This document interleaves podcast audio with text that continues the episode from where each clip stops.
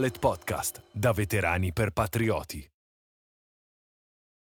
Buongiorno a tutti, buongiorno e bentornati per uh, il secondo episodio del Non Dolet Podcast. Io sono Luca, uh, come sempre, c'è qui con me Alessandro, un altro socio fondatore dell'associazione Non Dolet e oggi abbiamo come ospite il militare in congedo, nonché veterano, Stefano Borghi. Ciao Stefano.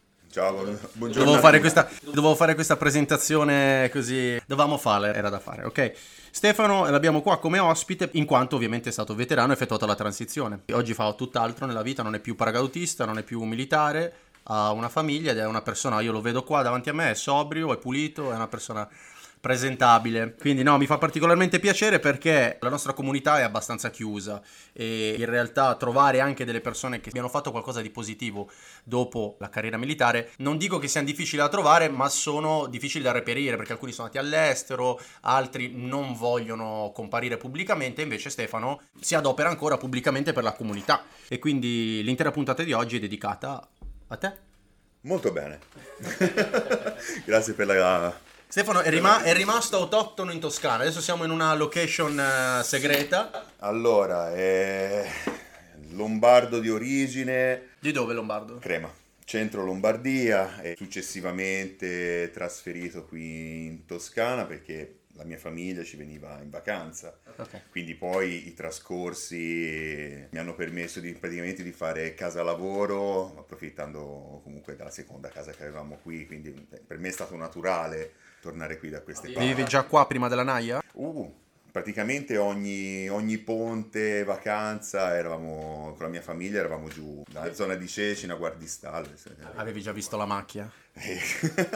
più e più volte. Torni mai su? Ora meno, perché comunque anche i miei genitori finalmente con 30 anni di ritardo si sono spostati anche loro in Toscana. Siete tutti qua?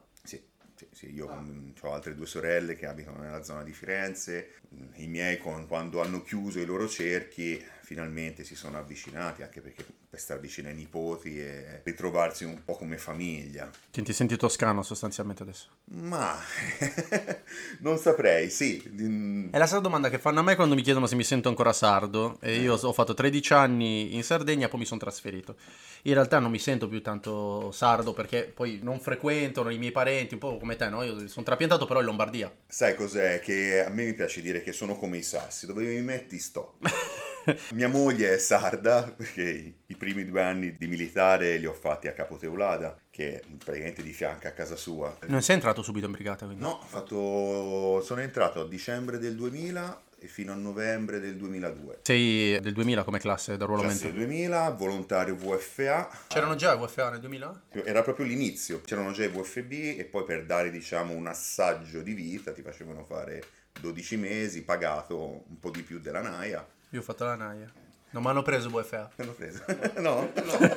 No. no, perché ti spiego, perché in realtà io ero andato lì ho chiesto Milano, perché volevo stare a Milano perché c'erano dei ragazzi che erano usciti dal, dal diploma prima di me, stavano lì a Bersaglieri, io ci tenevo, e allora quello, il reclutatore lì della caserma mi diceva, guarda, lascia stare Milano, chiedi Novara. E io, no, no, Milano, guarda che se fai la domanda e i posti terminano, parti per la leva. E io, no, no, no, col cazzo, io vado a Milano perché eh, erano terminati i posti. Lui lo sapeva, eh, lo sapeva già e quindi mi sono beccato la leva. No, io invece da Crema semplicemente ho scelto il posto più lontano da casa. Più in là di Capoteulada non penso si potesse andare. Eh. Cosa c'è lì a Capoteulada? Il, il, primo reggimento corazzato al tempo era fanteria corazzata, quindi c'era la compagnia carri, una compagnia bersaglieri. Dove c'è il mega poligono? Esattamente. Io praticamente ho fatto più di un anno dentro l'ufficio della centrale poligono, che per me è stata una delle esperienze che mi ha formato di più in assoluto. Ho avuto proprio la fortuna di essere lì e avevo innanzitutto l'ufficio più grande d'Europa, perché io prendevo il mio VM o la CM la mattina alle sei e mezzo prima di tutti e andavo a letto dopo di tutti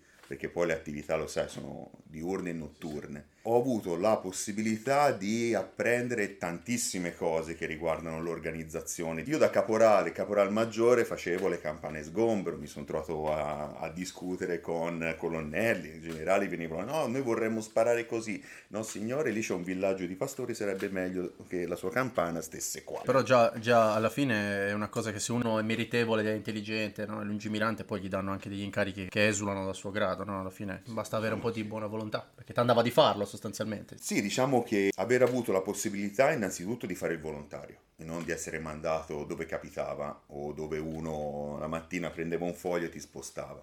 Io decisi di scendere giù, ho proprio scelto Capo Teulada. Prima e seconda scelta. Se esperienza deve essere, che sia, no? Quindi è stata comunque veramente una grande esperienza. Ho vissuto di, di rendita, anche arrivato in brigata. Dopo l'UFA poi hai fatto VFB? Un corso interno, VFB, capo a Cesano, Cesano, Livorno. Sono arrivato nel giugno del 2003 in Vannucci. Ti mancava la Sardegna? Il mare è vicino. Ma insomma, eh, si era chiuso, si era chiusa quella finestra lì. Ormai avevo deciso che comunque era questa la strada da prendere, no? Non avevi esperienze di, di paragautismo pregresse, amici paragautisti? Sai, tanti si fanno come me, tanti sentono i racconti di quelli più vecchi, no? Allora, il paragautismo.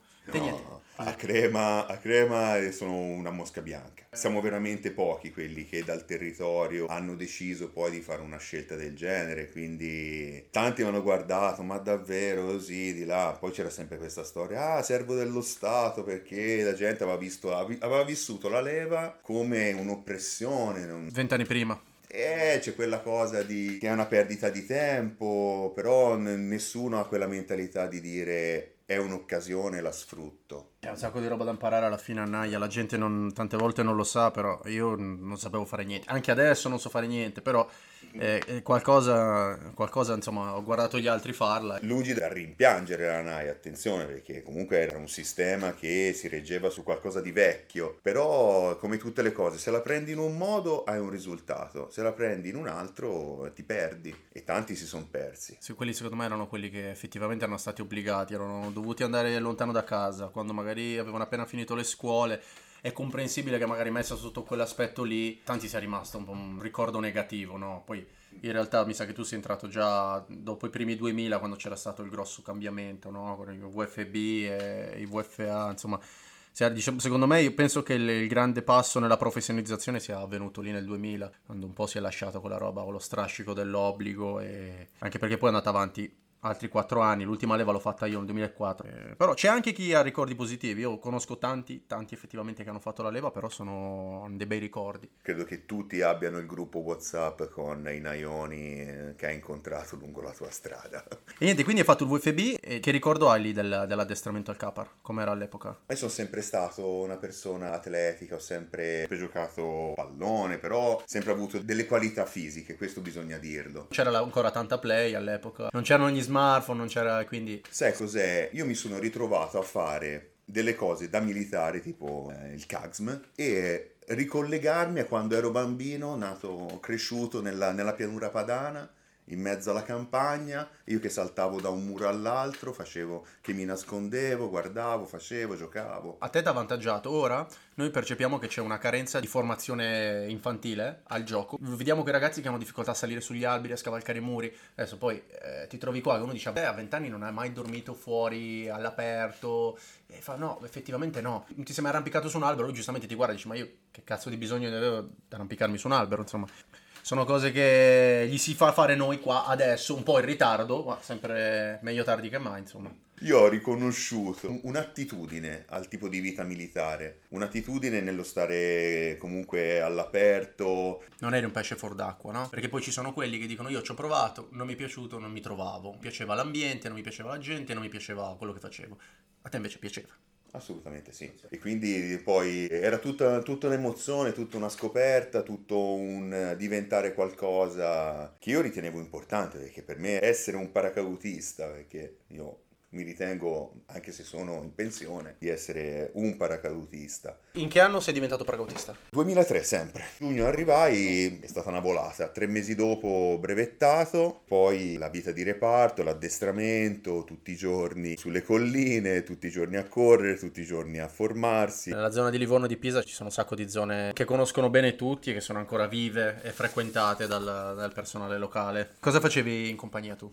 Fuciliere, fuciliere, soprattutto per anni ho avuto la mansione di arma di reparto, quindi MG minimi per anni. Perché eri robusto? Mm, non lo so, Pu- può essere. MG minimi ah, per qualche anno, poi si cresce professionalmente, si, si apprendono nuove capacità. Un paio d'anni dopo, già da caporal maggiore, mi veniva affidata una squadra. Durante gli addestramenti, tipo in un poligono grosso, allora mi davano una squadra di più giovani È una cosa che alla fine a noi, a noi piace, lo ribadiamo, no? poi dice no, siete, siete petulanti, però alla fine a noi fa sempre piacere dimostrare che non è come la gente pensa, no? Dice tu vai là, sei assorbito da un sistema, sei un numero e devi solo eseguire degli ordini, poi in realtà col cazzo, non è così, perché se sei propenso alla leadership ti stimolano a fare il leader, alla fine è poi una cosa naturale, il grado fino a un certo punto a certi livelli grazie ai staff, quelli devono gestire eh, le, le forze armate per carità, però a livello diciamo un po' più basso, quello intermedio, se hai delle doti di leadership, il leader naturale diventa leader, nel senso non, eh, non- Sì, non c'è bisogno che qualcuno comandi per l'anzianità. Eh sì, esce, esce allo scoperto. Poi ci sono anche le situazioni dove le persone non sono in grado di autogestirsi, allora lì poi ovviamente in forza armata funziona da forza armata e lì subentra il grado, no? Però poi tra pari generalmente c'è sempre qualcuno che prende la situazione in pugni, dice ok facciamo così, ok? Ci sono sempre quelle figure lì, ci sono sempre state, grazie a Dio esistono, l'hai fatto anche tu, è toccato anche a te. Che qui devo sempre ringraziare le persone, che sai, da un lato puoi mettere le tue capacità, dall'altro devi anche avere la fortuna di trovare persone che, che te lo riconoscono. Mm. Quindi io ho avuto dei comandanti di squadra, ti vedono sul terreno, al primo addestramento, che fai delle cose, questi ti guardano e detto fermati, questo merita di essere preso e ti portano verso un certo tipo di percorso. Comandanti di squadra, comandanti di plotone, comandanti di compagnia che servono anche appunto a... farti vedere com'è guidare. Sì. Sì. Magari era per stimolarti, tanti lo fanno per stimolarti perché magari tu poi invece di rimanere caporale, sai, tanti dicono prova a vedere com'è eh, gestire le persone, se ti piace sei stimolato a fare il sergente, il maresciallo, l'ufficiale. Insomma, uno pensa quando raggiunge una posizione poi cerca di tenere sempre gli altri più in basso, no? a distanza. I, i veri leader no? sono quelli che in realtà tendono a tirare sugli altri, di guarda, vieni a provare com'è la mia vita, se ti piace. Funziona così generalmente nelle aziende, quelle grosse fuori. Eh. Eh, la fortuna è stata di trovare persone che comandavano con l'esempio, cioè erano sempre avanti a tirar carretto. E Le persone sono come le bestie, no? Lo puoi gridare, lo puoi colpire, però alla fine eh, gli animali si abituano a tutto.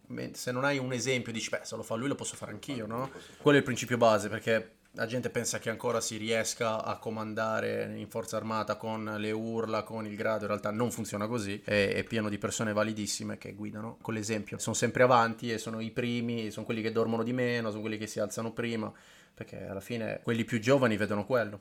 No, nessuno vuole farsi guidare da una persona che poi non ne ha la capacità reale, quello lo noti, se uno fa finta, dopo un po' si vede. Si vede. Ok. Era il tuo primo turno quando c'è stato il tuo evento? No, no, era il settimo. Allora, io praticamente la prima missione, la prima uscita in Kosovo nel 2004, Inverno o estate? era primavera. Io sento tutta gente che ha fatto inverni, è come in Afghanistan, tutta gente che ha fatto estati. Quindi quando sento parlare dei Balcani dicono tutti, ma freddo della Madonna, ha fatto l'inverno. Dici, ma la primavera e l'estate non l'ha fatta nessuno. No, no, noi facevamo parte praticamente di quelle forze di reazione rapida che venivano attivate in caso di attacchi o recrudescenze in quella che è stato lo strascico degli- dei Balcani. Veramente non mi ricordo, comunque forse giugno doveva essere. Stato non- tanto, sei mesi? No, no, no, due mesi, però eh, il, pro- il problema è che andammo in 24 ore, presero un reggimento, lo caricarono sui C-130 e eh, ci buttarono in Kosovo. Quella fu la vera esperienza. Quando eri là e ti venivano dei dubbi, cioè le persone che erano con te, ti davano delle soluzioni, cioè avevi degli anziani che ti guidavano o hai dovuto imparare tutto sulla tua pelle? No, io ho avuto... C'era qualcuno... Eh, ho avuto un plotone forte. Noi eravamo un plotone di prussiani, il terzo plotone Prussia della sesta, eh, al 187esimo era veramente un bel plotone. Sono ancora lì i tuoi anziani? No, erano già anziani quando arrivai io, poi chi è tornato a casa, chi lo svecchiamento, chi poi è venuto... Qua? Le ha fatto- speciali, sì. ha fatto il Sì, passo. Qualcuno fa il salto. Ha fatto il salto. Ho sempre avuto veramente un bel plotone dietro che mi ha permesso di crescere piano piano da minimista, quindi sai, quello di- dietro il mezzo o comunque... Uh, uh, uh, io- portapeso, uh, portazaino. esatto. comunque io credo dall'addetto al caffè, no? Eh, hai fatto anche il caffè. L'ho fatto per tre anni perché per una strana coincidenza non arrivarono allievi in compagnia, di conseguenza io e il mio bel gruppetto di camerati che si arrivò tutti insieme a giugno, durammo, durammo parecchia fatica, insomma. Fummo allievi per tre anni. Si è fatto il Kosovo poi? Due volte il Kosovo, perché que- questi schieramenti erano veloci erano eh. Nel 2005 Antica Babilonia, 2006 è stato un anno di formazione, cioè si fece casta, si fecero dei corsi come quello per eh, esploratore paracadutista e poi quello per eh, il corso scorta. Sei un esplorante? Sono sì. Non eravate ancora TCL all'epoca? No, no, no. Ora credo siano quasi tutti TCL gli esploranti. Eh, c'è stata una bella spinta finalmente. A cavallo del 2007-2008 sono fatto 8 mesi a Baghdad come componente del, del CPT, del vice comandante della missione, quindi insomma un- una, una bellissima esperienza, coronata anche da un fitto lancio di razzi da parte degli sciiti da Sadr City che incominciarono la domenica di Pasqua fino a giugno, ci omaggiavano tutti i giorni. Però in sostanza fino al 2009 è andato tutto bene all'estero? Sì, sì, insomma sì. non hai avuto grossi, a parte le Beh, insomma, schermaglie. A, Beh, par- quelle, quelle a parte qualche parte- razzo che è arrivato Sì, par- vabbè. particolarmente vicino, ce la siamo cavata egregiamente. Poi Immagino che i tic insomma fanno parte del... No, TIC no, perché comunque vivi dentro la green zone, Ah, ok. ti sposti in elicottero, sei preparato comunque perché può arrivare quello infiltrato e cercare di... Insider threat. Però il TIC me lo sono sempre, diciamo, evitato. Ah, quindi per te in realtà l'evento in cui sostanzialmente sei stato ferito, perché di questo parliamo, è stato il tuo primo evento? Mm, sì, sì, Quello- praticamente sì. Quello incisivo? Esatto, Ah, quindi... è stato tutto... Non ti sei fatto mancare niente. Mi hanno fregato subito. Alla prima volta. Eh ma che sfiga, non eri, non eri neanche preparato, dici, "Ma cazzo, uno te lo potevi godere, niente, subito. No, preparato eravamo preparati, quello si può dire. L'evento del 2009 Era il tuo primo Afghanistan? era il mio primo Afghanistan, eh, praticamente da comandante di squadra. Praticamente ero nella squadra comando e come anziano del mezzo rallista, è la postazione più importante. Autista e rallista fanno parte di quell'equipaggio che eh, in Italia fanno la è quello che fai differenza. fare al giovane, no? Perché comunque è l'arma di reparto che pesa, un'altura di cazzo. In realtà poi all'estero è l'unico braccio che c'è, no? Nel senso il cervello è tutto dentro il mezzo. Mm-hmm. eh, chi, l'unico che può agire incisivamente è il rallista, Eh no? sì. l'addetto all'arma È di, di le- reparto. È le orecchie, è Gli gli occhi ed è il cervello, perché tu sei su, hai in mano un'arma di una potenza spaventosa, comunque hai a fianco il tuo fucile, comunque hai la tua pistola, hai anche la, la matita Minolux, perché devi saper gestire l'evento nel giusto modo, cioè se uno si avvicina in moto e magari è strafatto di non si sa che cosa, non gli puoi tirare con la Browning. Ovviamente.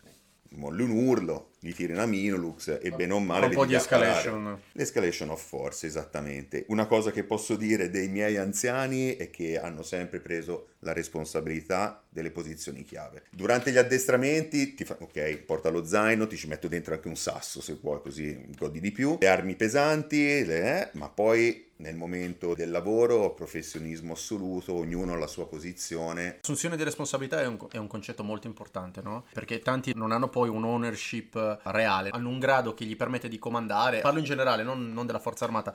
Poi in realtà le circostanze in cui arriva la merda nel ventilatore, tutti quanti no, fanno un passo indietro, dicono no, però effettivamente sono un po' in pochi quelli che quando è il momento di decidere, decidono, ok, tanti decidono, ma poi si assumono le responsabilità delle decisioni sbagliate. Qui eh, arriviamo al nocciolo della questione, secondo me, perché è un eh, sapersi prendere la responsabilità delle proprie scelte. comandare, no? E alla fine uno dice sì, beh, è facile comandare finché va tutto bene, no? Poi quando iniziano a- le persone a farsi male o le situazioni nelle aziende ad andare male, poi sono pochi i leader che dicono ok, è colpa mia, no? Mi assumo la responsabilità, faccio un passo indietro. Questa situazione si poteva gestire in un altro modo. Non sono tanti e sicuramente è, una- è un comportamento che va promosso, eh, senz'altro in forza armata, ma anche in tutti gli altri contesti. Qui torniamo ancora al discorso delle scelte, perché nel, nel momento in cui si doveva fare il fantacalcio delle squadre, no? Chi ti prendi, io mi prendo lui, mi prendo lui, mi prendo lui, io era un momento in cui dovevo decidere se andare a fare il corso sergenti, saltare questa missione o prendermi la mia decisione.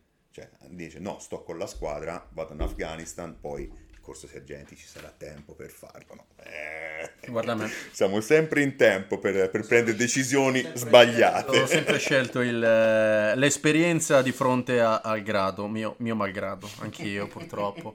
Purtroppo Siamo sì, fatti eh. per, avere, per Eh, l'esperienza. mi piaceva fare un sacco di esperienza, sì. Sì, Come tanti, eh, come tanti. Poi ci sono stati altri stati più lungimiranti, hanno, hanno investito nelle scuole, quindi ognuno, ognuno fa un po' quello che crede. Tu hai scelto di farti questo Quello era, quello era il momento per fare quello. Cioè, in definitiva, poi era già del 2003-2009, era sei anni che mi preparavo. Sei anni dove eh, l'addestramento era veramente di tutti i giorni. Smaniavi, per, finalmente facevi una missione. Anche perché possiamo dirlo, no? Con una certa serenità, l'Afghanistan è stato il teatro estero che più ha impegnato in misura di sforzo, in misura di uomini e perdite lo Stato dopo la guerra, no? Dopo, dopo la seconda guerra mondiale. Io penso sì, ok, va bene i Balcani, la Somalia, c'è stato tutto, però poi a livello di a lungo termine è lo Stato che quanto tempo ci ha tenuto impiegati. Siamo ancora, siamo ancora presenti, non siamo presenti come combattenti, però siamo ancora presenti in Afghanistan, quindi credo che poi eh, tutti quelli che fanno parte della generazione, diciamo, dagli anni 80 in poi, siano passati da là. Chi una volta, chi dieci. Sì, dicendo una cosa vera e prendendosi le nostre responsabilità, è stata una missione di combattimento. Cioè non è stata la missione di pace. Sì, andavamo per aiutare gli afghani a votare, a costruire il loro paese, ma nell'estate del 2009 noi abbiamo combattuto. C'è poco da girarci intorno. Tra, io penso sì che quegli anni lì, dal 2007 al 2011-2012, sono stati gli anni più caldi, anche perché loro, gli Stati Uniti, si stavano imponendo parecchio come presenza sul territorio. Loro vedevano qualunque altra persona che non fosse local come una minaccia, nonostante poi si fosse andati lì con le migliori intenzioni, con i migliori propositi, con eh, gli incentivi per eh, sostenerli economicamente, piuttosto che creare no, delle, delle realtà nuove, scuole o civilizzarli, ma diciamo, come dire, buona parte della popolazione, basta vedere adesso cosa sta succedendo, non erano sicuramente pro la presenza di oh, forze straniere, non distinguevano tra l'altro noi da tutti gli altri, quindi era per loro una divisa, eh, era una divisa nemica. Poi c'erano quelli che si sono fatti aiutare, in realtà loro percepivano l'occupazione come era stata negli anni 70 con, con i russi, insomma.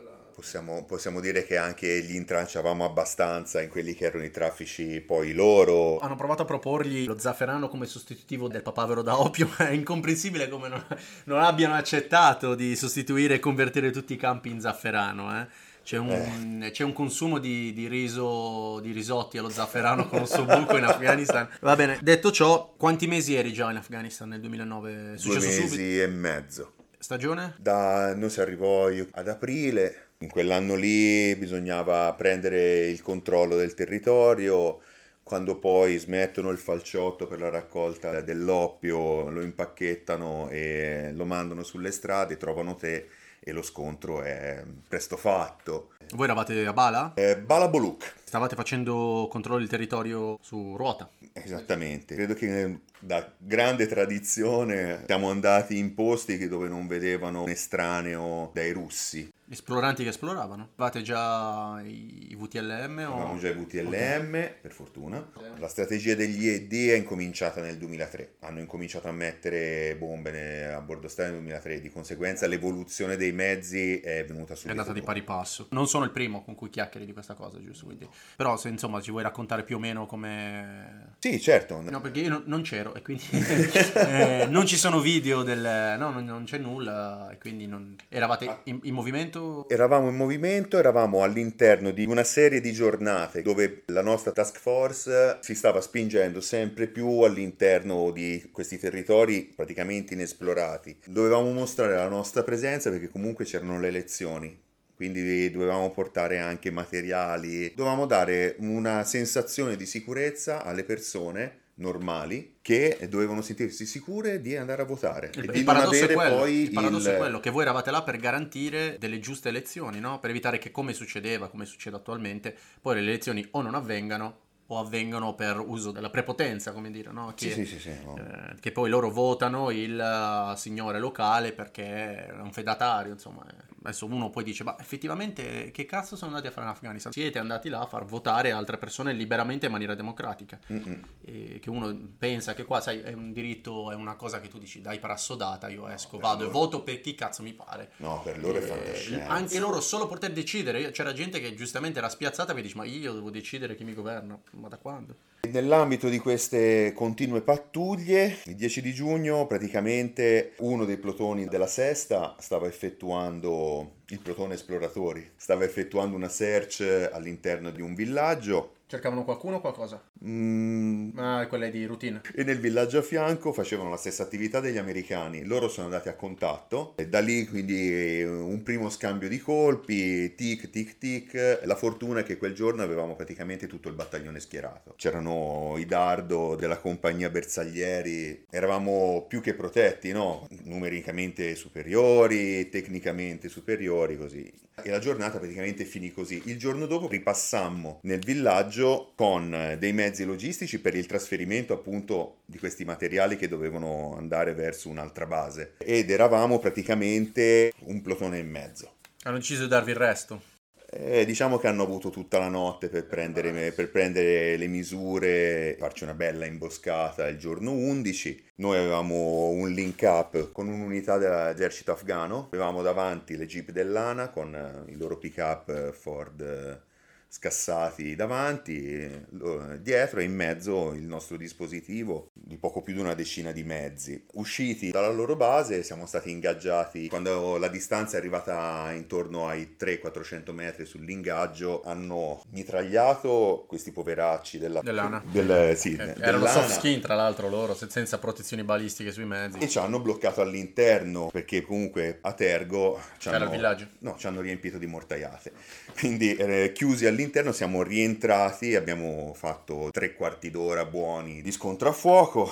Nello sforzo di Tu uscire eri sempre in ralla? sempre in movimento e sparando appunto per effettuare lo sganciamento è arrivato questo colpo Fortuito. ma non lo so quanto sia fortuito perché la dinamica è stata buffa. Se non mi fossi girato per prendere la quinta cassetta di Browning, io il colpo l'avrei tra la terza e la quarta costola nello sterno. Invece, effettuando quella rotazione per prendere una cassetta dietro di me, praticamente mi ha preso di infilata, mi ha passato il pettorale, mi è entrato nel braccio e ha continuato. Insomma, Hanno colpito anche il mezzo o miravano esattamente a te? io penso mirassero direttamente a me. Eri l'unica cosa che si vedeva muoversi. Eh, perché, sì. Insomma, Mm. eri esposto fuori dal veicolo, quindi provavano a colpire quello che poteva fare danni. Ti posso dire che quel giorno lì c'era gente veramente preparata dall'altra parte. Immagine che hai di questi in ciabatte, però Che sparano alla cazzo, insomma. No, mm. L'Afghanistan non era, ha dato loro tempo di... c'erano colpi sui finestrini all'altezza delle teste dei comandanti Sanno dove sono plotone, seduti, sanno dove sono seduti. colpi nei bix delle radio e miravano sistematicamente ai rallisti.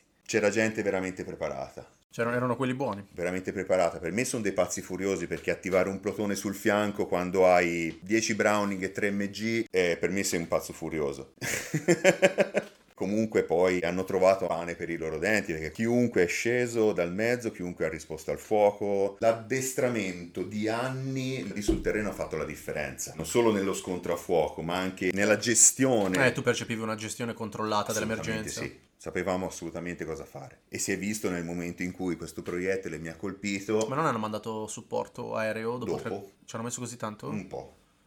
La linea del tempo è una cosa estremamente personale che te la fai tu. Io mi ricordo qualcosa che ma davvero è successo, quindi stai parlando dello stesso mo- E identico ognuno lo vede con i suoi occhi, no? E taglia quel segmento e dice che quella è la storia come è avvenuta. Poi Ma un altro a fianco a te l'ha vista Ma diversa. anche il cervello lo gestisce in una maniera particolare. Salva delle cose e ne tralascia delle altre. Esattamente. La gestione anche poi dell'intervento su di me. Tu sei cascato dentro un ralla o... No, io fai conto che ho sbattuto contro la botola, ho continuato a fare quello che stavo facendo prima, quindi sono andato a riprendere la mia cassetta, quando ho sentito la mano non funzionava perché è passata nell'avambraccio, mi ha portato via 8 cm di nervo, più muscolo e tutto. Sì, è una bella... Mi ricorda qualcuno? Lì la fortuna di avere gente preparata, un soccorritore militare che gli fumavano i coglioni, mi ha preso, mi ha impacchettato, rispettata perfettamente la Golden Hour, chiamato l'elicottero, fatta la landing zone, tutto come avevamo fatto in addestramento, perfettamente. Eh, io credo di aver fatto parte di uno dei plotoni più preparati della brigata in quella missione, cioè era il secondo plotone Jolly. È stato l'unico ferito italiano? Sono stati feriti in tre. Un altro ragazzo delle schegge lo hanno colpito e la fortuna di avere la doppia arma in ralla, lui sparava con l'MG, la Minimi gli ha praticamente ha preso le schegge che gli sarebbero arrivate praticamente sul collo. Anche lì E dall'altra parte non sapete che danni abbiano riportato gli altri? Dopo After Action Review ti dico la verità, non li fanno neanche trovare tante volte perché lo No. so, li vanno a tirare via loro, quindi... No, ti dico la verità, non mi interessa. Io ormai ero impacchettato su un C130 direzione Italia e... Non sei passato per la Germania? No, sono stato l'11 ferito, 12-13 a Kandahar, Kambastion, revisione chirurgica, mi hanno richiuso, montato su un C130, arrivato ad Abu Dhabi, siamo saliti su questo Falcon e arrivati poi a Ciampino. Abbiamo Ciampino- Lavi. No, avrei potuto, però era inutile. Sono rimasto su quella, su quella tavola chiaro. spinale per un bel po' di tempo. Ti hanno gonfiato di, di painkiller o sentivi Sì, sì, sì, sì, sì. gli americani chiaramente? Eh, Fai conto che comunque... Non lo, fanno, non lo fanno per gioco, lo fanno perché sanno che nelle prime fasi degli scontri il dolore va eliminato per evitare i traumi iniziali, perché sennò si cronicizza, quindi non è, non è una cosa stupida. Loro hanno le statistiche, noi ci teniamo a dirlo e anzi vorremmo che anche la nostra gestione del dolore fosse un po' più americanizzata. Già comunque stai messo... Quindi una porta aperta. Perché, Eh, stai- comunque stai messo orizzontale. Fammi anche soffrire come un cane, insomma, non è più la prima guerra Diciamo mondiale. che c'è un po' la, quella gestione di questa materia qua, della materia droghe, che dicono sì, no, però lo provi una volta, poi entri in un circolo, sì, ok, ma sono più gravi i danni che fanno lasciando soffrire una persona in quelle circostanze di quelle del percorso che dovresti affrontare per togliertele. Poi prese per quanto tempo? Una, una settimana, insomma... Per... Sei entrato in Italia? Rientrato in Italia, arrivato al Celio, io ho chiamato la mia famiglia da Kandahar. Per tranquillizzarli, via. perché Sì, sto bene, ho fatto, è successa questa cosa qui, ma Penso che la cosa peggiore è il fatto che quando succedono queste cose lo vengano a sapere prima loro perché tante volte, soprattutto adesso, i media rilasciano senza dare nomi. Quindi tante volte danno reparti, zone, le mogli e le mamme più o meno sanno la zona e il reparto e quindi finché non escono i nomi c'è sempre quell'ansia sì. Che attanaglia i parenti a casa. Ci sarebbero aneddoti avvagonate da parte della mia famiglia su- sulla gestione delle informazioni. sorvoliamo. Sorvoliamo. Eh. Sì, bisognerebbe un attimino avere un po' più di cervello e capire che comunque si tratta di gente, non- tu non sei una notizia, sei un cristiano che sta rischiando di morire e che ha degli affetti a casa. Ah, perché ti hanno tartassato subito i media? No, grazie a Dio no. Arrivando eh, praticamente direttamente all'ospedale militare, i primi contatti sono stati molto... Col personale medico del Celio. Assolutamente sì. E lì loro cosa ti avevano prospettato come danno? Di solito vanno per eccesso. Se torniamo un attimino a Kandahar, parlai con il chirurgo eh, inglese e mi prospettò un certo tipo di percorso. Ha detto, guarda, tu hai deficit eh, neurologico, portato via il muscolo, ti dovranno fare delle trasposizioni tendine, te in tre anni sarai normale. Perfetto. Le statistiche ce le avevano loro, Ta- eh? Eh, non, non eri, penso, il primo che avessi No, no, visto. no, quando assolutamente. Se posso aprire una piccola parentesi, allora, la continua preparazione. Io voglio continuare a pigiare su questo tasto,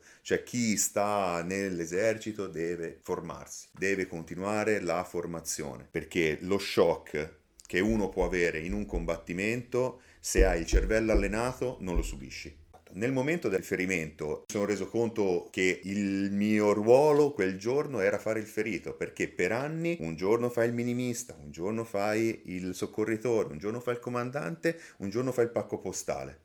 Il tuo cervello è allenato. Noi ci eravamo preparati seriamente per quella missione e quindi l'impatto è stato gestito molto meglio. Non avevate ansia della sorpresa, come dire. No, assolutamente, anzi, ci aspettavamo esattamente tutto, quindi ognuno quel giorno ha fatto il suo ruolo e questa cosa a me mi ha salvato la vita.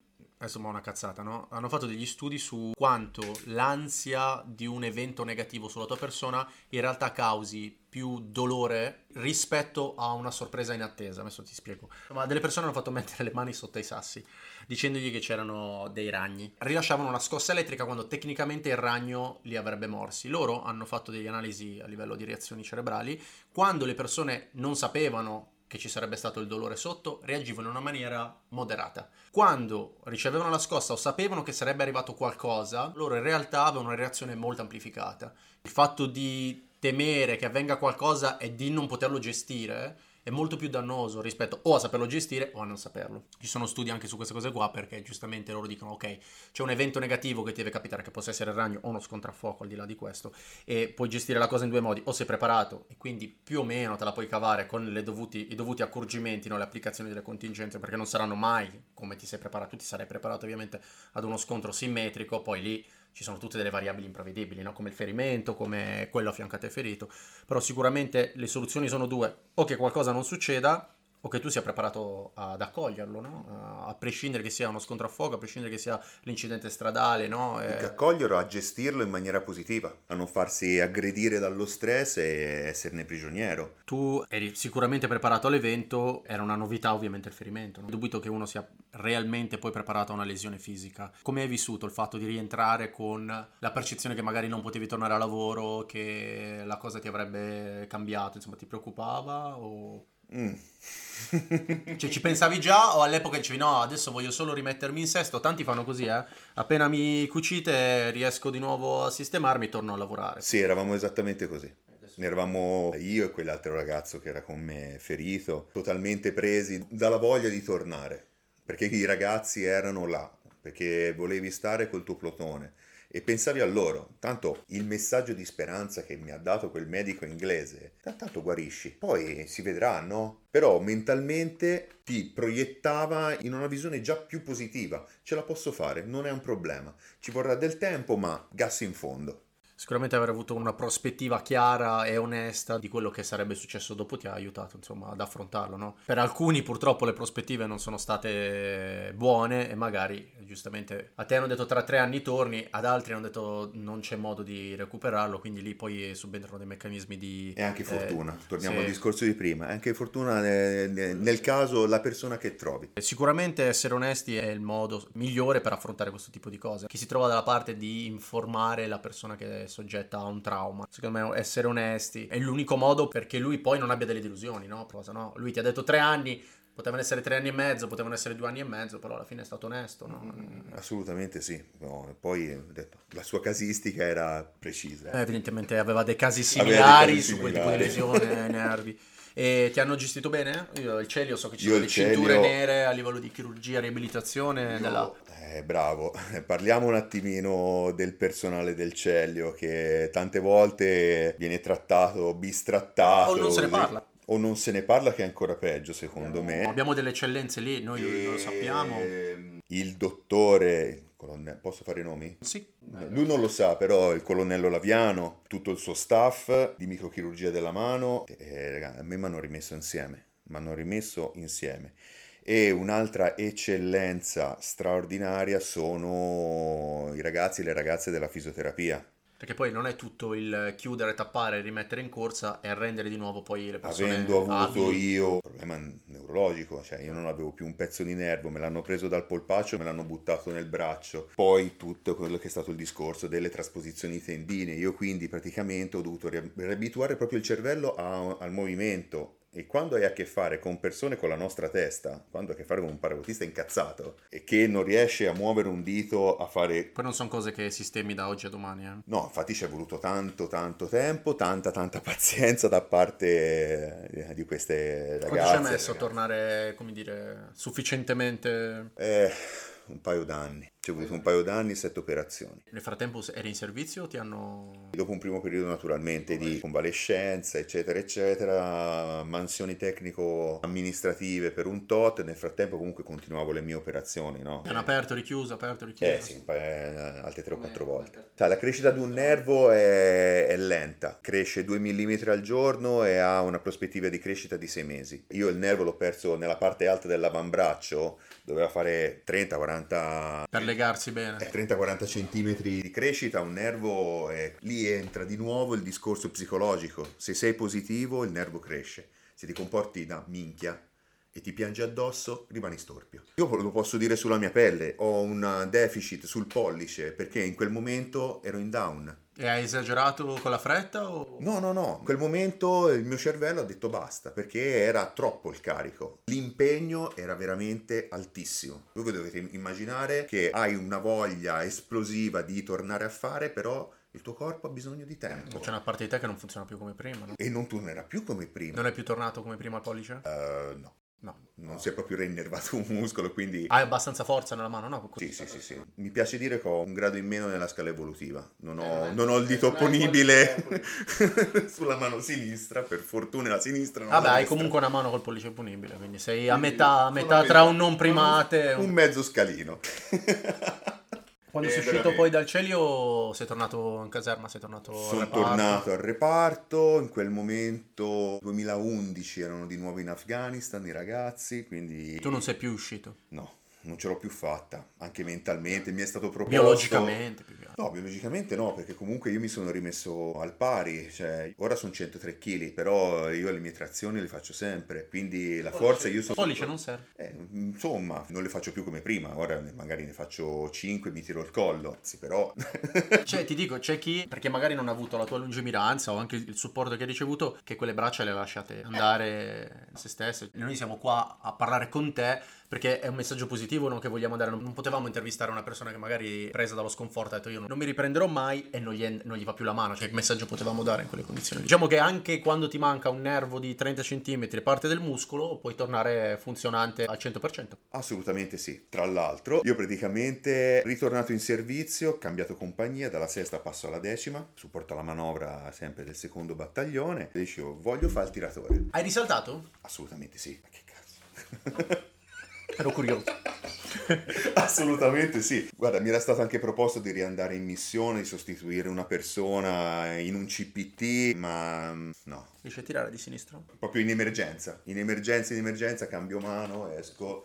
E però devo guardare dove metto il dito perché non sentendolo devo farci un po' più attenzione, diciamo. Ce la fai te, ce la possono fare tutti. E invece niente, ha detto basta estero, però mi dedico a una specialità nuova, no? Sì, praticamente sono tornato a fare più cose di prima. Forse anche un modo per passare quel momento lì, no? Sì. Ti tieni occupato e provi a fare Sì, altro. sì, no, devi sempre dimostrare di essere all'altezza. Sentivi una pressione eh? di dover dimostrare che eri ancora come prima? Certo che la sentivo ed è molto probabilmente stato il motivo per il quale io ho fallito due volte il corso tiratore. Troppa pressione. Non è troppa pressione, la mente funziona in modo strano. Inizialmente al Celio la prima revisione psicologica che ho avuto, quindi il primo dialogo con uno psicologo, totale mancanza di effetti alla lunga, è uscito fuori il mostro. Lo stavi tenendo chiuso, no? Lo stavo tenendo lì. Lavorando mi permetteva di non pensarci, ma si è presentato forte e chiaro quando alla prima selezione arrivano degli psicologi e mi fanno i test.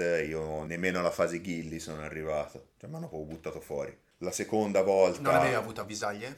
No. Non sapevo nemmeno esistesse il post traumatico, quindi di che cosa stavamo parlando? A casa sembravi normale? Sì, per me sì. Cioè, tante volte poi io con mia moglie, con mia madre, loro magari hanno percepito delle cose, dopo poi a bocce ferme, detto, effettivamente noi te lo dicevamo ma tu non, non, sentivi, no? Non lo senti, quello sì. Poi gli episodi di rabbia improvvisa quando c'è qualcosa che non ti torna sono successi, sono state le prime avvisaglie, però te l'ho detto, cos'è? Uno dice sempre un carattere di merda, no, lascialo stare, uno col sangue caldo, poi in realtà poi c'è tan- tanto, tanto, tanto dietro. La verità poi si è palesata la seconda volta, riesco a passare perché avevo imparato la lezione, i test psicologici, quindi... Hai barato? No, non ho barato, ho imparato. cioè, siamo, siamo, esseri che imparano. Scimmia vede, scimmia fa. Eh, esatto. Non si dovrebbe dire questa cosa, credo, no. però chi se ne frega. È così, c'è poco da girarci intorno anche qua. Arrivo fino alla fase tiri, la classica situazione da ultimo colpo, ultima spiaggia, dentro o fuori a 800 metri. Stalking? No, no, no, no, no proprio tiri, in tiri, tiri, ok. La fase tiri a 800 metri, forte vento laterale da destra a raffiche, poligono di Santa Severa sul mare. È un colpo piuttosto che andare nella sagoma, è andato sulla stecca laterale. E lì è stato il non avere la mente ferma e dire metto quel click in più perché me l'hanno detto che oggi il vento è e non mi sono fidato di me. E il colpo è andato. Eh, non è passato il corso. Sei tornato a casa con le pive nel sacco veramente un brutto momento. Cos'è? Faccio fare gli altri tiratori? Cosa faccio? Il minimista di nuovo? 35-36 anni? Di nuovo? L'autista? L'autista no. Ci sono dei momenti in cui o, Chiuso. o cresci Chiuso. o cambi strada. Io purtroppo sono così, se ci riesco una cosa, bene. Poi metto la bandiera. Dove oh, sono arrivato qua. Bisogna essere onesti con se stessi. In questa cosa sono arrivato qua. Era un po' un obiettivo che ti eri prefissato e alla fine hai detto non mi accontento più di un ufficio, di un lavoro di ripiego, di un ruolo di ripiego. E... Esatto. Quindi c'è la toolbox, ho aperto, cosa sono io? Sono un paracadutista, ok. Cosa sono? Sono un esploratore paracadutista, ok, vado a fare l'esploratore paracadutista. Poi, parallelamente a tutta questa storia che abbiamo raccontato, è cresciuta la mia famiglia.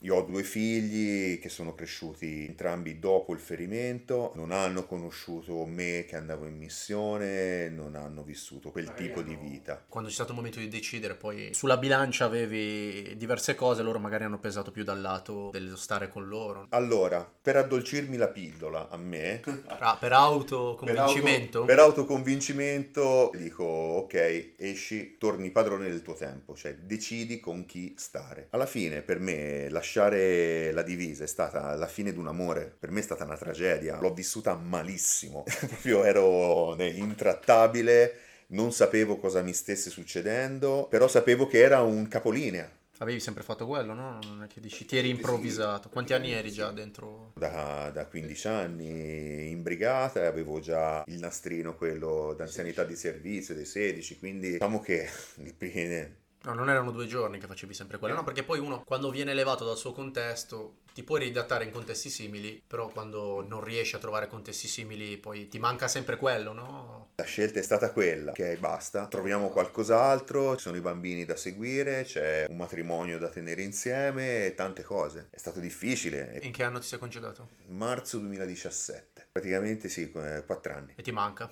Mi mancano i ragazzi, mi manca... De- detto così, sono, interventi. Sì, mi manca il plotone, mi, mi manca quell'ambiente lì, che poi è quello che ti porta all'esaurimento nervoso, perché Li senti ancora? vado a trovarli, vado anche magari, anche solo, ho bisogno di una carta in infermeria, ti fermi, passi, oh no, mi fermo 5 minuti, ci stai 5 Da ore. quant'è che non entri in Vannucci? È da quando c'è il Covid. Ti ha aiutato a effettuare la transizione mantenendo i contatti? No, non aver tagliato, dire ok, una nuova vita, vaffanculo quelli che c'erano prima. È una cosa che ho, sì, che ho deciso io e che ne ho sofferto tanto, come ti ho detto, però eh, era il momento di farlo. Alla fine poi è gente con la quale hai condiviso delle cose veramente forti, importanti. Come tutte le esperienze traumatiche. insomma. Non so se ti è capitato di vedere Korengal eh, Sì. o Restrepo, Sì, no? sì. C'è quella parte dove nominano l'Eden degli uomini. Quando sei in missione, in un ambiente con i tuoi commilitoni, lì sei tutto uguale. Quindi uno può essere comandante, uno può essere caporale, ma in definitiva poi quando sei nel chiuso di una base operativa avanzata,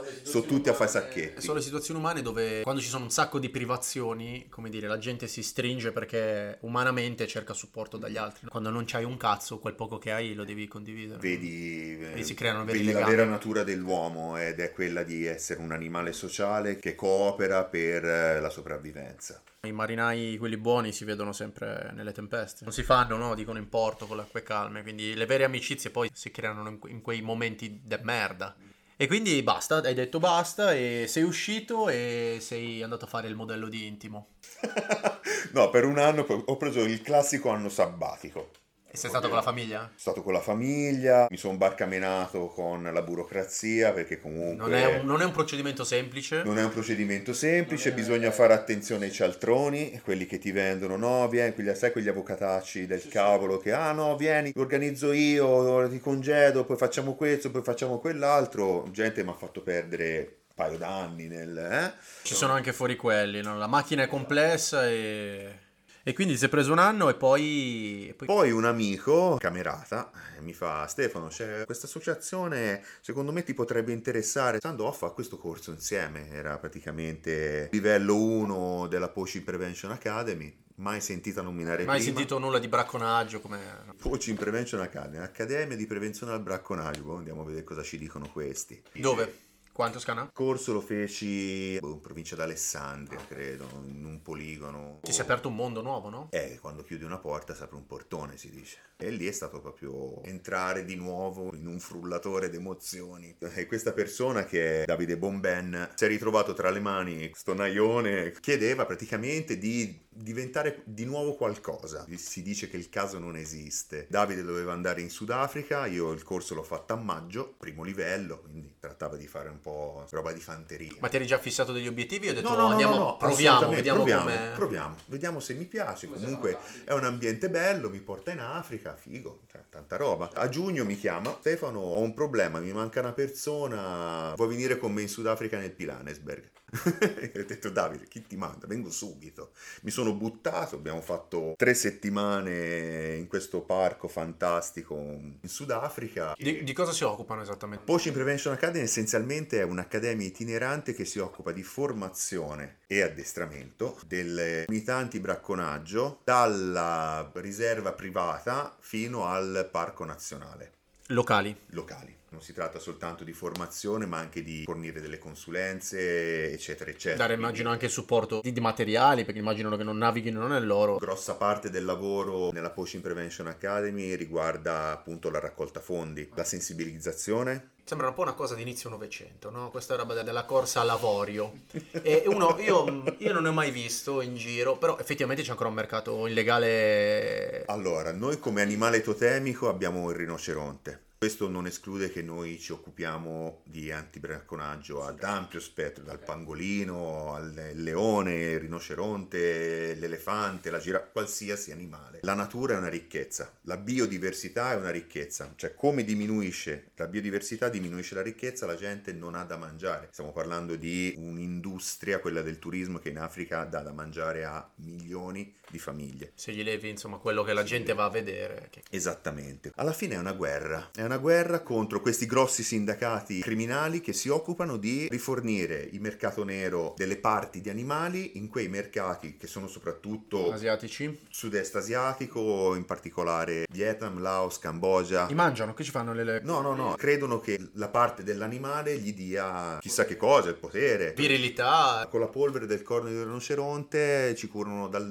Bosbornia fino al cancro. Stupida medicina moderna. Eh già, invece con un po' di... A, saper- a saperlo prima. fino agli estremi che la mischiano con la cocaina perché costa di più. Praticamente il mercato è quello, no? Si sono finiti il rinoceronte di Java, quello di Sumatra, si sono finiti quello indiano, quindi il mercato nuovo era quello africano. Di conseguenza adesso è dura perché da una parte sei tu, noi siamo all'interno della Poaching Prevention Academy, noi siamo totalmente volontari. Non viene dato uno stipendio, non firmi nessun tipo di contratto, tu entri a fare parte di questa compagine di volontari, ti autofinanzi, fai le conferenze, stampi le magliette come questa qui che, Che ci hai donato?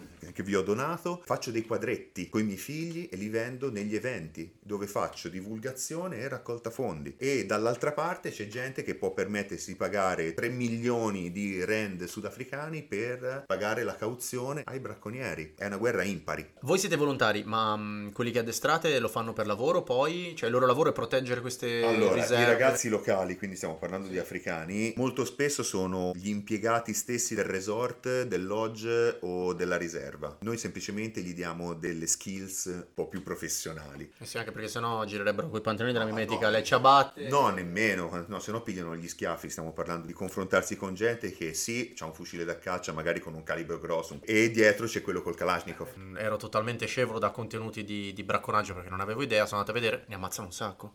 Siamo Di ranger, ammazzano un sacco di ranger. Siamo alla fine degli animali e anche i ranger fanno una vitaccia. Perché tanti soldi, stiamo parlando prezzi al chilo che non hanno pari confrontati alla cocaina. Mi pare il terzo mercato illegale al mondo. Stiamo parlando di miliardi. La gente pensa, vabbè, ma che cazzo me ne frega a me? La questione è che una volta che sono finiti, sono finiti.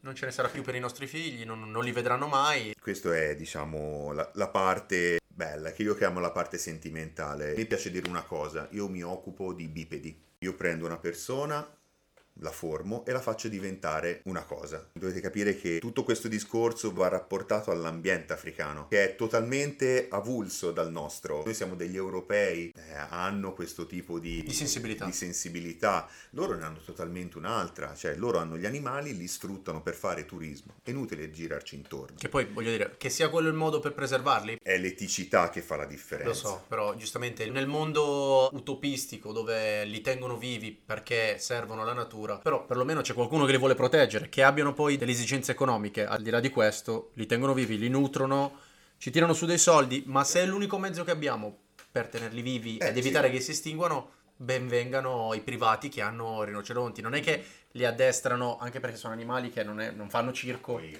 stanno nella riserva e mangiano ora, tutto qua. cioè, rinoceronti ce n'è talmente pochi che anche gli esemplari che vengono abbattuti come trofeo, perché su- cioè, vengono ancora vendute le licenze, sono innanzitutto pochissime sono esemplari a fine vita biologica, quindi sono essenzialmente solo dei trofei. Devi mantenere la popolazione giovane, cioè il ritmo delle uccisioni è talmente alto che non ce la fanno a rigenerarsi, cioè il ritmo delle nascite è inferiore al ritmo delle morti. Stiamo parlando del 2025, ragazzi, è dopodomani.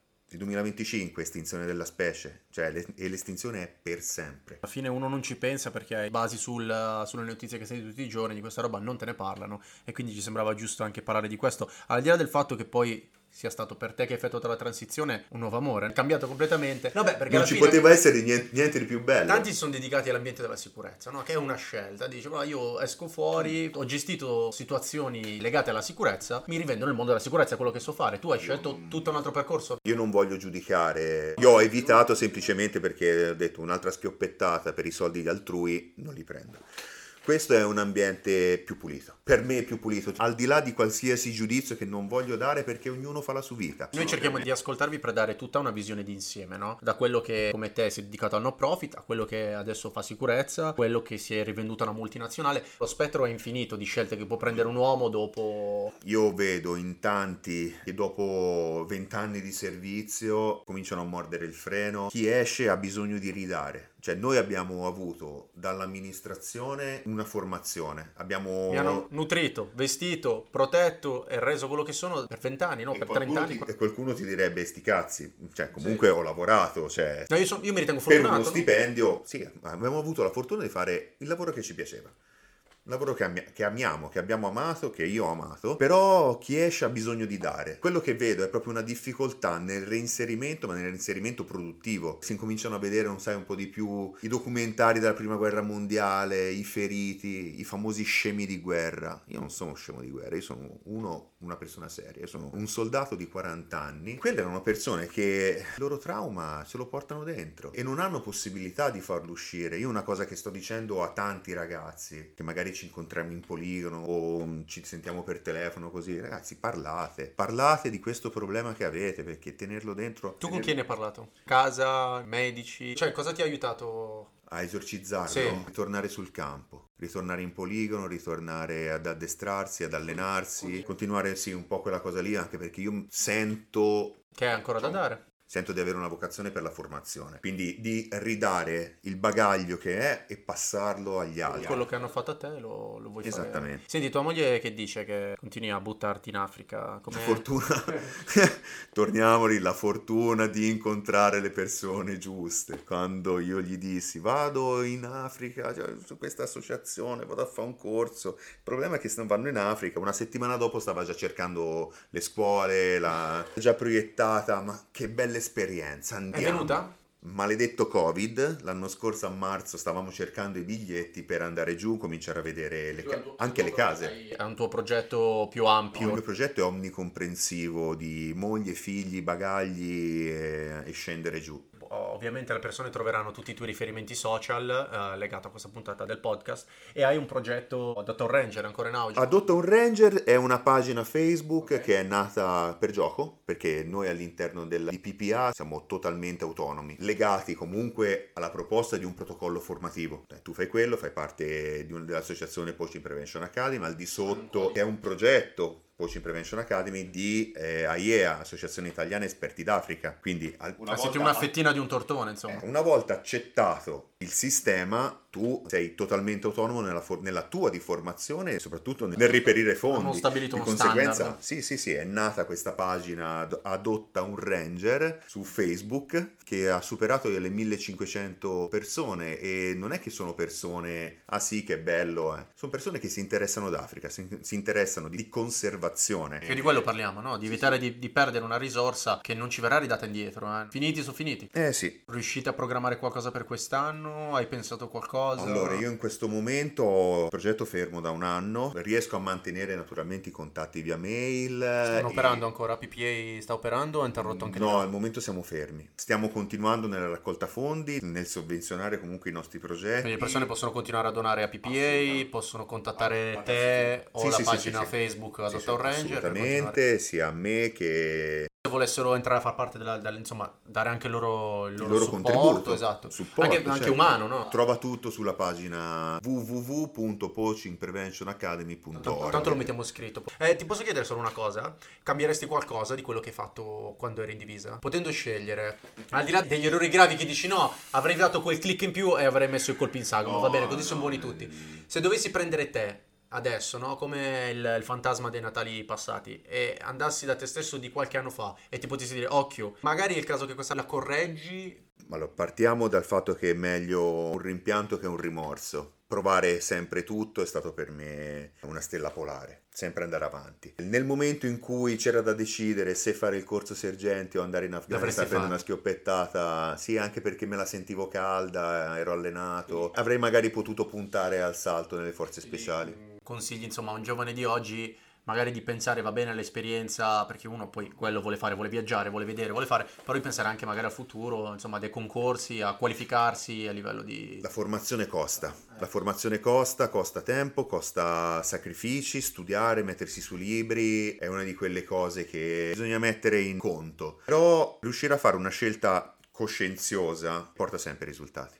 e guarda, volevo chiederti un'ultima cosa tu hai due figlioli ma se tuo figlio ti dicesse che vorrebbe intraprendere la stessa carriera tua, gliela... gli diresti no, magari no, magari fai l'ufficiale, punta alle forze speciali. No, perché ci sono quelli che dicono papà è stato paracautista, fai il paracautista, papà è stato marinaio, fai il marinaio, oppure Guarda. no. Ci sono anche quelli che dicono col cazzo, non lo I fare. miei- I miei genitori, nonostante la mia famiglia fosse totalmente avulsa dal mondo militare, hanno sempre appoggiato le mie scelte e io continuerò a fare questa cosa. A comportarmi in questo modo anche con i miei figli, perché comunque credo che la prima cosa o la cosa più importante da insegnare adesso ai figli è l'indipendenza. Essere indipendenti nelle scelte, avere spirito critico. Qualsiasi scelta che prenderà sarà sempre ben accetta. Ora la bimba è ancora piccola, ma è primo a otto anni. Sa cosa comunque è successo a papà, no? Sa, sa benissimo cosa è successo, è, è molto imitativo sempre. È quello, per quello te lo chiedo. Eh. Dei maschi. Lui è molto imitativo e poi soprattutto torniamo al discorso l'esempio. Se vede papà che gioca a rugby in Serie C nonostante tutto, lui, è, lui ha incominciato a giocare a tre anni e mezzo nel rugby Tots. Ma da giovane già giocavi a rugby o No, no, no. sei improvvisato? È sempre stata una passione, però avevo troppa paura di farmi male per il lavoro. Adesso, adesso giustamente ha detto Poi col senso del poi. effettivamente. Come, cioè, come sono uscito? È stato anche un consiglio dei medici. Fare sport di gruppo? Fai, no, fai, fai quello che vuoi, non ti fermare mai. Vuoi fare una cosa, falla, buttati. Non limitarti. Grazie per il tuo tempo, sei venuto nel weekend, tra l'altro con la moglie che ti aspetta all'aeroporto, diciamolo. Eh sì. Allegheremo a questo podcast tutti i riferimenti. Dico alle persone: non fermatevi all'audio, scendete sotto, andate a vedere un po' chi è Stefano Borghi, la PPA. eh, se vi piace, giocate a rugby. Se non vi piace, fate un po' Buttatevi, fate, l- vivete questa vita perché C'è poco tempo. è un attimo poi. È un attimo che ti cambia tutto e solo le esperienze che hai accumulato, che hai messo dentro. Davide Bomben mi dice: Noi abbiamo una valigia, è un toolbox, no? I, i tuoi attrezzi, tutte le esperienze vanno lì. E quando ne hai bisogno, apri e, e ti puoi basare solo su quelle. Ed è soltanto vivendo se non, è, se non, è, riempita quella valigia, giustamente, se non fai esperienze, provi a preservarti, dici quello lo rimando, quello lo farò dopo, adesso, oppure ti limiti, tiri una riga, è piatta, no? Hai una vita piatta dove ti alzi, vai al lavoro, non fai altro, nonostante magari tu abbia le possibilità, poi rende, rende questa valigia di fatto vuota perché hai avuto tutta la vita di esperienze uguali e quindi poi insomma è quello che facciamo noi, no? Io, eh, Alessandro, tanti altri ragazzi poi facciamo sport, abbiamo vite particolari, gente che cucina, gente che a scuola, va a scuola di teatro, io faccio un'università alla soglia dei 40 anni, quindi se lo posso fare io.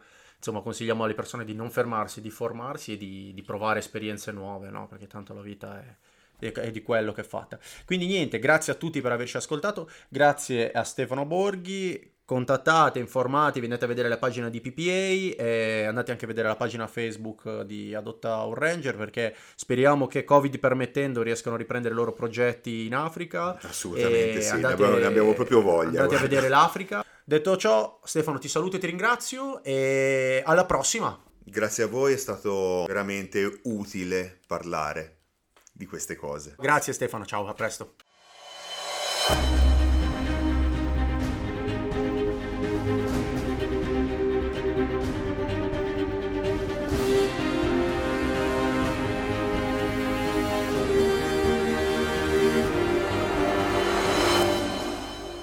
Dolet Podcast, da veterani per patrioti.